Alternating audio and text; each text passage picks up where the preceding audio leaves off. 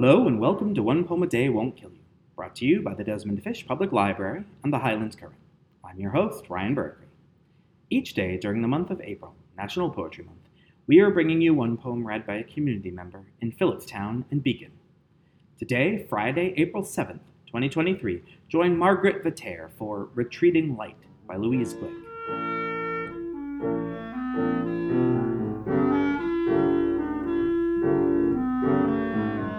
You were like very young children, always waiting for a story. And I'd been through it all too many times. I was tired of telling stories.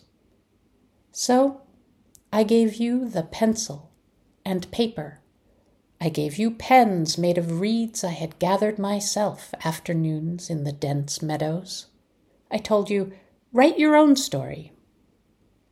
After all those years of listening, I thought you'd know what a story was. All you could do was weep. You wanted everything told to you, and nothing thought through yourselves. Then I realized you couldn't think with any real boldness or passion. You hadn't had your own lives yet, your own tragedies. So I gave you lives.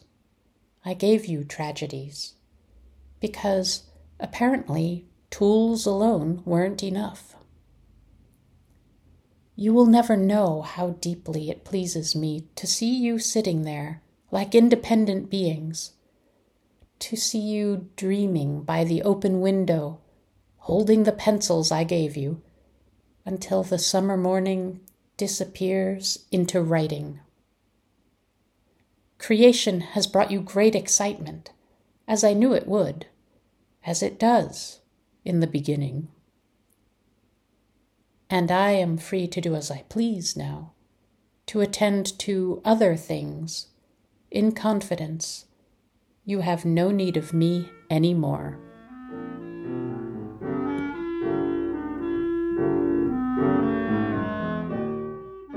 If you would like to submit your own reading of a favorite poem, visit desmond fish library dot org.